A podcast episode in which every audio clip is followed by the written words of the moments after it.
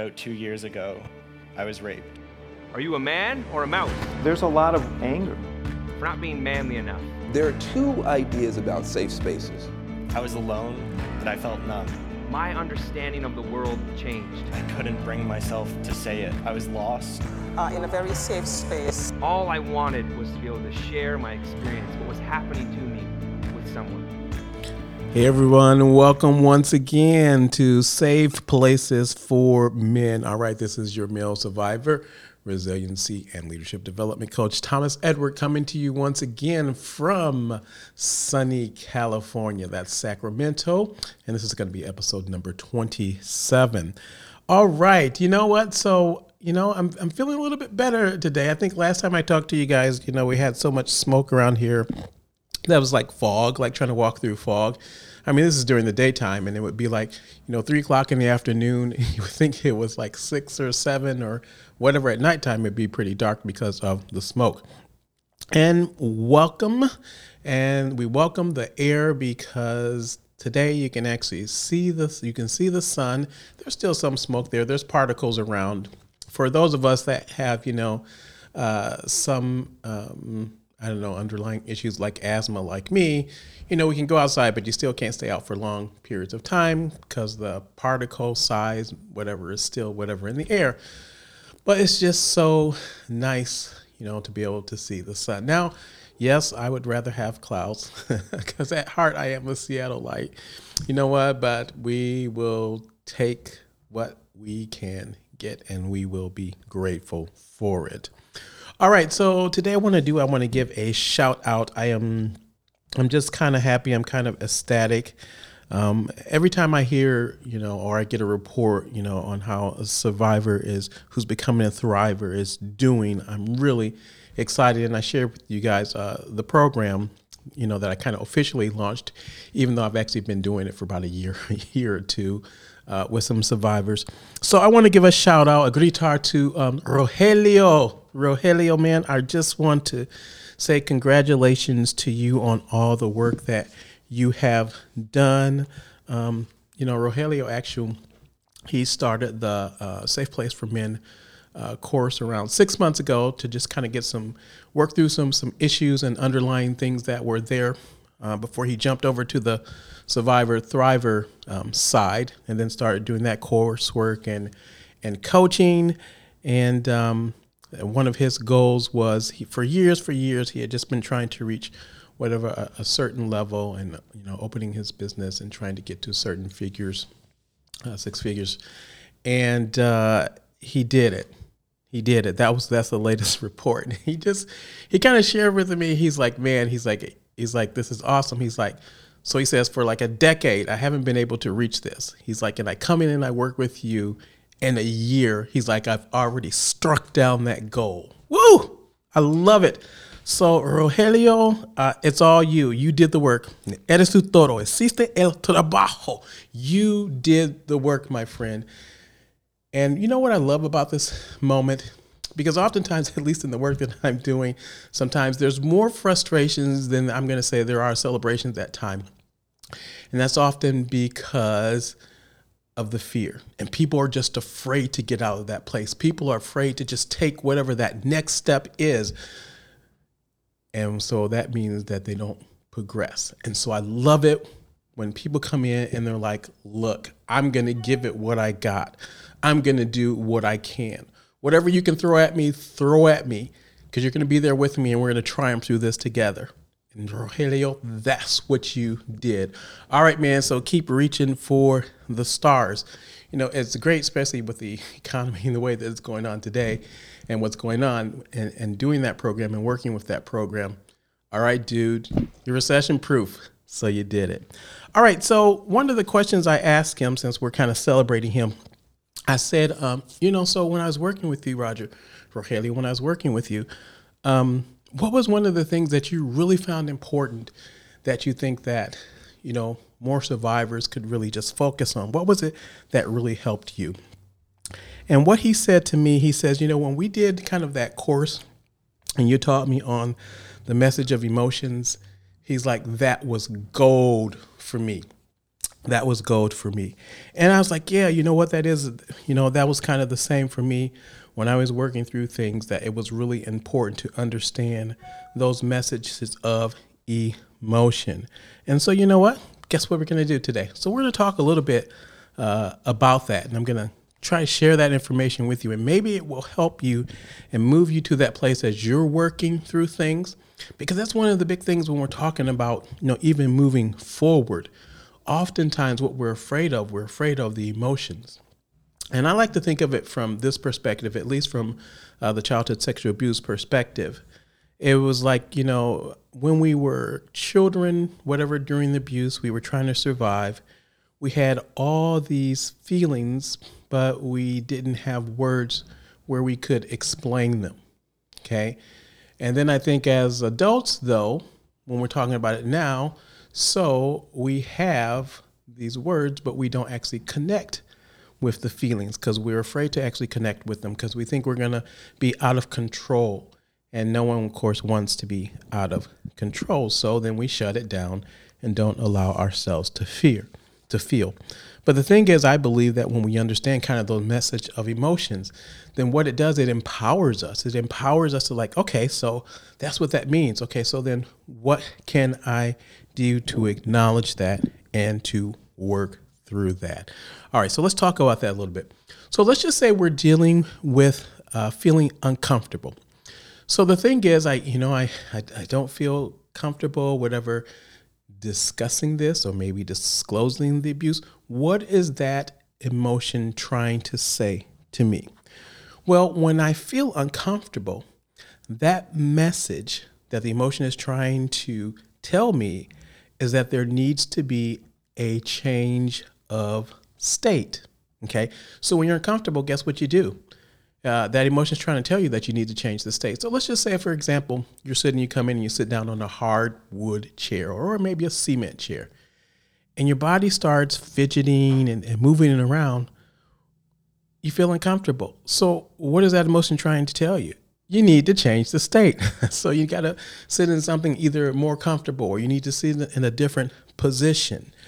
And so when we're talking about what is the message of the emotion, it's really important for us to understand. So the next time you feel uncomfortable, I want you to think about this. Okay. So I need to change the state. State of what? Well, it just depends on what it is. Like we said, if you were sitting in the chair, you would have to change the the state of the either the chair you're sitting in, move somewhere else what's softer. But if I'm feeling uncomfortable, maybe about the emotions, maybe I need to change my state of mind and start asking myself and really thinking, you know what? Okay, how scary is this really? Change of state. All right, here's the next one fear. And of course, this is a big one and it has so many things behind it when we think about fear. So, when you're afraid, when you are scared, what is the message that emotion is trying to communicate to us. All right. So when we have fear, I want you to think about usually when you have fear, it's because you kind of don't know what's coming, right? And so you're afraid of maybe the future because you don't know what the future is.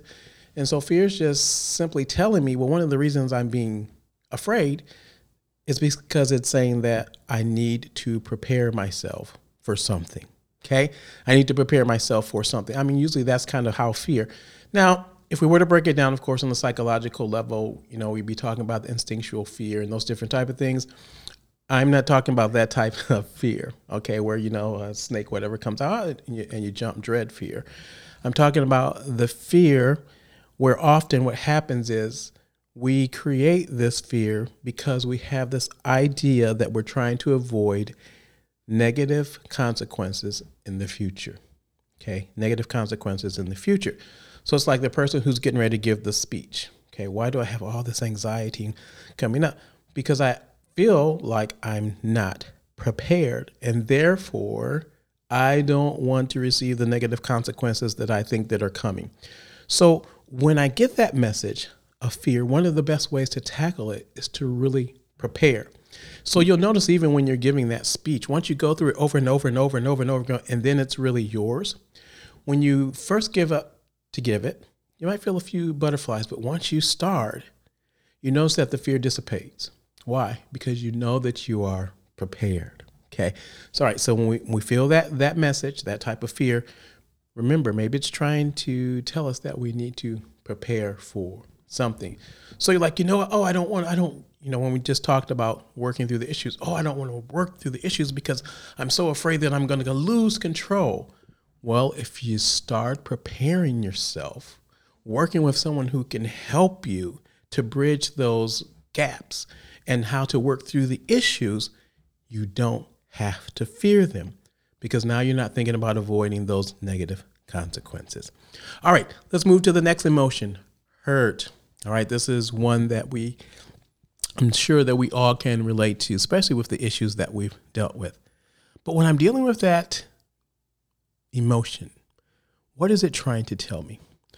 Well, hurt is simply saying that we have an expectation that has not been met right? And sometimes that creates a you know a, a, feeling of loss. I was actually going through my my first book that I wrote uh, years ago, and I was just looking at some of the pages and uh, the section where I was talking about you know dealing with loss, so loss of intimacy, you know, loss of uh, maybe our parents treating us the way that they should have, you know, or just loss of so many things. And I was like, you know what? That's hurt. Well, why? Because we had this expectation, and that expectation was not met. And so then that created the hurt, right? So when I feel hurt, what is that message from the emotion? That I have an expectation that has not been met. Okay. Now that's the next thing. That's where the shifting comes in, and that's why I like when I when we're working and we're coaching. Then it's like, okay, how do we deal that? How do we shift whatever to the next? So maybe we need to actually change the expectation. Many of you are in situations. I'm going to say toxic situations, where you have people maybe in your family, in your inner circle. They don't get this. They don't understand. They keep asking you why are you still dealing with this stuff, whatever that was years ago and when you hear that, guess how you feel? You feel hurt. Well, why do you feel hurt? Because you have an expectation that they would understand, and that expectation is not being met, right? So then, if, if we were coaching you, what, what would we do? Well, we would actually have to change that expectation and realize, okay, that's just the place that they're coming from. It's hard for them to be able to relate to what happened to me and, and how to to deal with it. So I'm just going to realize and expect, well, that's just how they see it and understand it. That's their perception, even though it's not true. Okay. All right. Let's move to the next one anger. All right. Anger is the one emotion, especially for guys, that we get a license. We get to use this. If there's one thing that, if you want to say, we masculine men can use, it is anger. But here's the message when we think about what anger really is that message that anger is trying to transmit to you, communicate to you, is that an important rule that you value has been violated by someone. Now, this is really important oftentimes when I'm working with survivors because oftentimes, sometimes I'll run into survivors and they'll have, I'm going to say they come from a religious background and they'll come from a religious background that says, oh, you know that you're not supposed to be angry. And so they have all this pent up, I'm saying, frustration, anger, which then turns into depression and other things because they're not allowing themselves to imbibe, to embrace the message of that emotion, anger, anger says that an important rule that you valued has been violated by someone. So think about that when we're thinking about our sexual abuse. Oftentimes, it's hard for us to be angry because maybe the abuse took place by a parent that we love or a caregiver, um, you know, someone in our family, someone that we love, and so we're like, "Oh, I can't be angry with them." The message that the emotion is trying to communicate to you is that an important rule that you value has been violated. And so when they betrayed you, whatever the sexual betrayal, the emotional abuse, verbal abuse, sexual abuse, something was violated for you. And that means that you have the right to be angry, right? Now, we can work on it if you want to do some coaching, like, okay, I've had this anger too long and it's turned into bitter and resentment. That's where we do the work, right? Because then we figure out how to start shifting. Okay, so we need the anger, we need to express it, but maybe for how long of a period? That's what it comes into. So remember that it's trying to communicate to you that important rule that you valued has been violated. Cool. All right. Frustration. Now, frustration is kind of like hurt. They kind of function around, I'm going to say, the same parameters.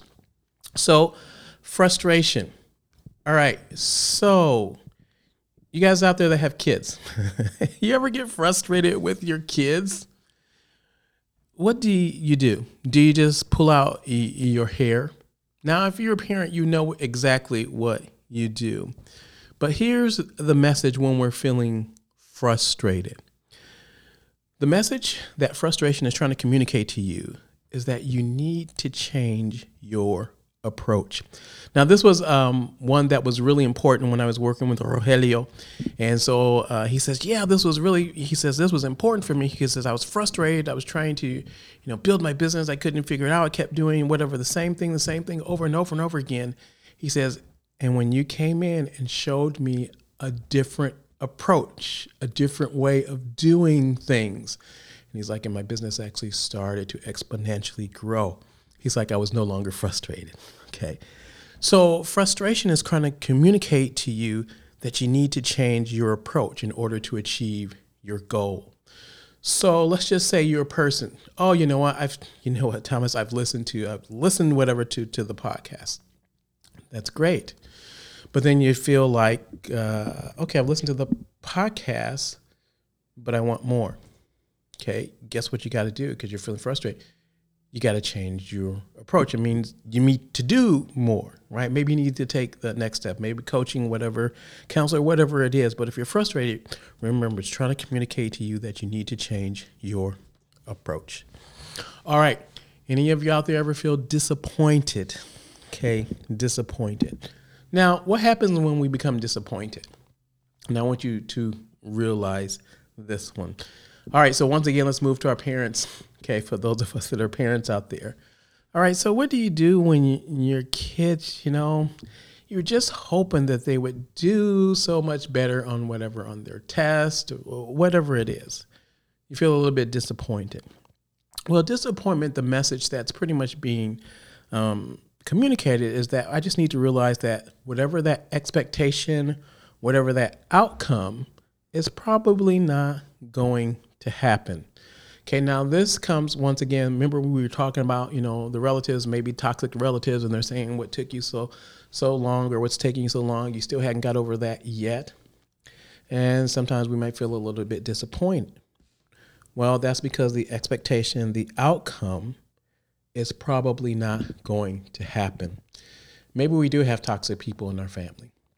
And for years and for years, we've been working, we've been hoping that maybe there would be a reunification with our family. And so we start feeling disappointed.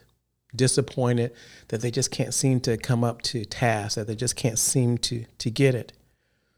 Well, it's communicating to us that we need to realize that the expectation or outcome probably is not going to happen. So, guess what I need to do? Because when I'm disappointed, that moves, of course, into frustration. But what does frustration tell us? Well, I need to change my approach. And so, what do I do? Well, I change my approach now by changing my expectation. Okay. And then I no longer feel disappointed. All right. I love this because it works. I love it. I use it all the time. All right. Here's one that's really important for us when we're talking about the message of emotions guilt. Okay, now that's one, of course, that we all are uh, dealing with or deal with as we work through the abuse guilt. So, what is the message that guilt is trying to tell us? Now I want you to really get this one down because this is really, this is really important.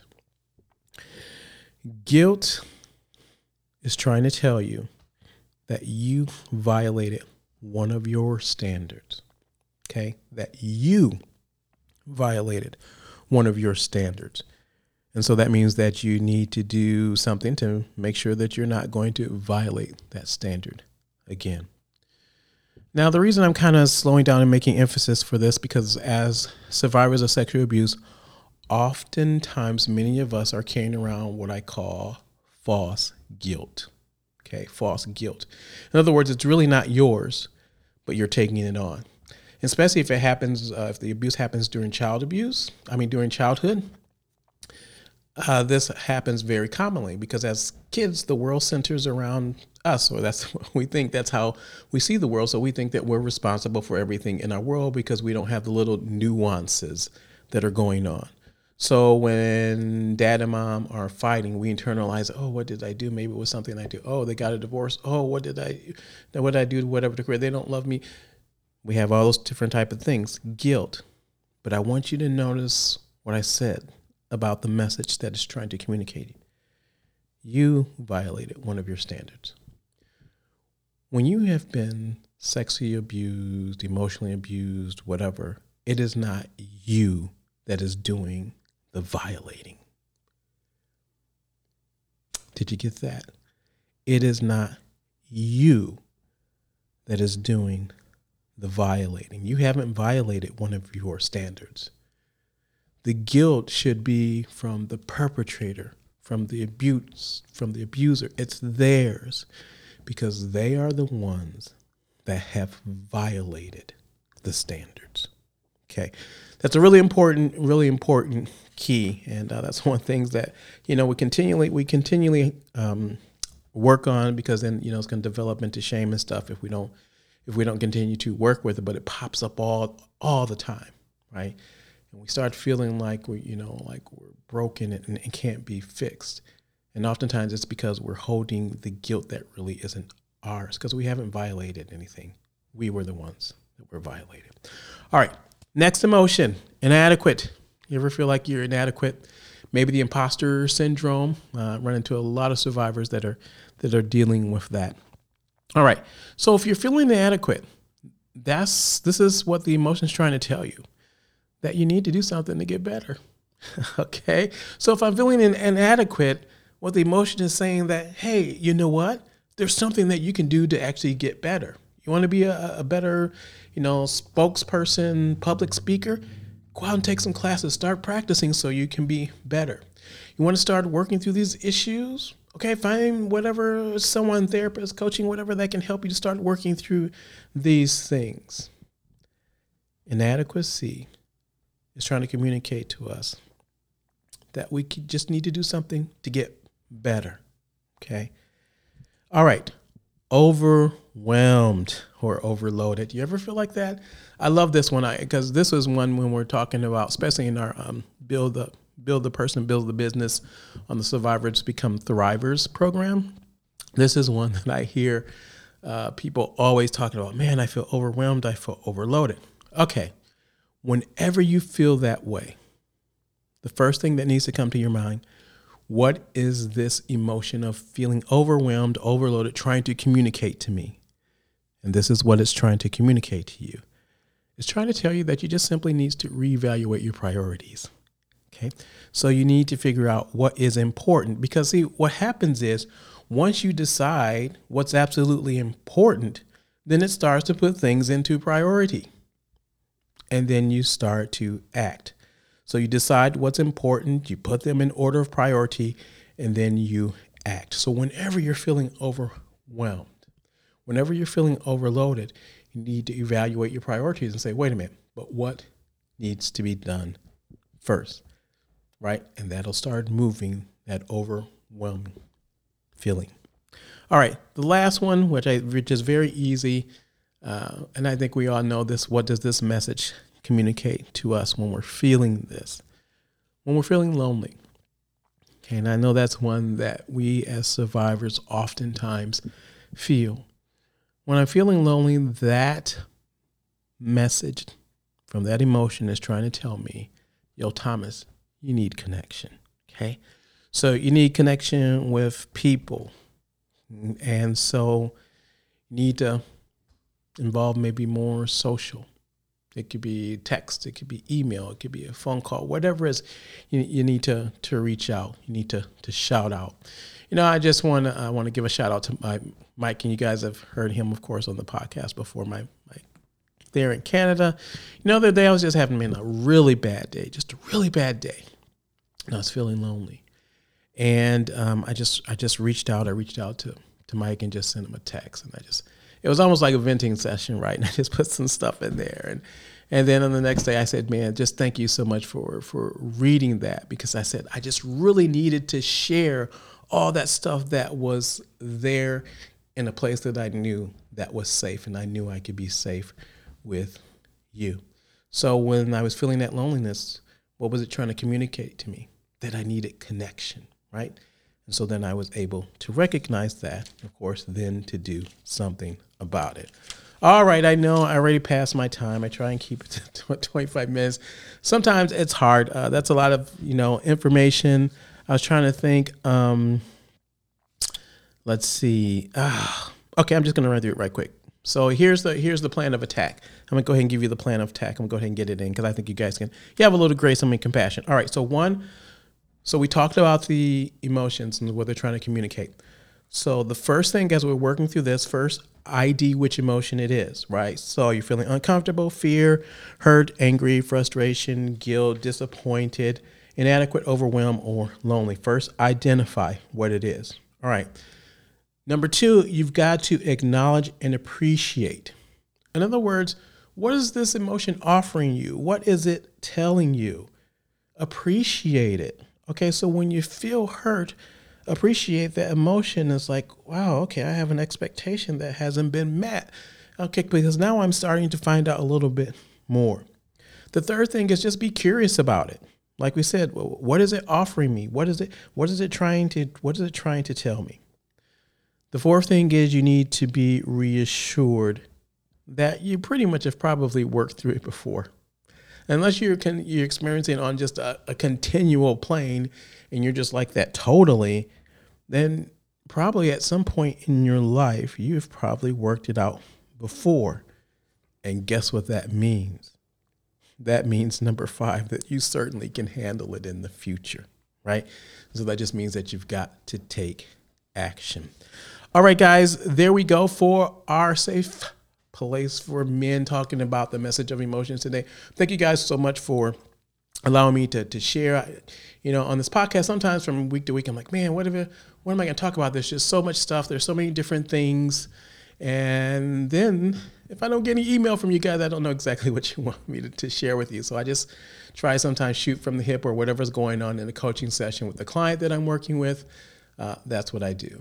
All right, so those of you that are interested, remember survivorsbecome If you're interested in, like Rogelio was there and moving to that side and working through um, some issues, and you want to build the person, build the business, that's one of the programs that we do on that side. All right, guys, remember you are never alone. We're here you know, as I, because um, I'm starting to build, of course, my my social media accounts on Instagram and all the thing, I'm starting to notice that there are more male survivor resources and things that are popping up, which is great, which is wonderful. Because, like I said, I remember when I started this journey like 20 years ago, I could barely find anything, and I said, you know what? I'm going to become part of the solution to become one of the resources. And I hope that this resource is helping you guys also. All right, guys, until our next time.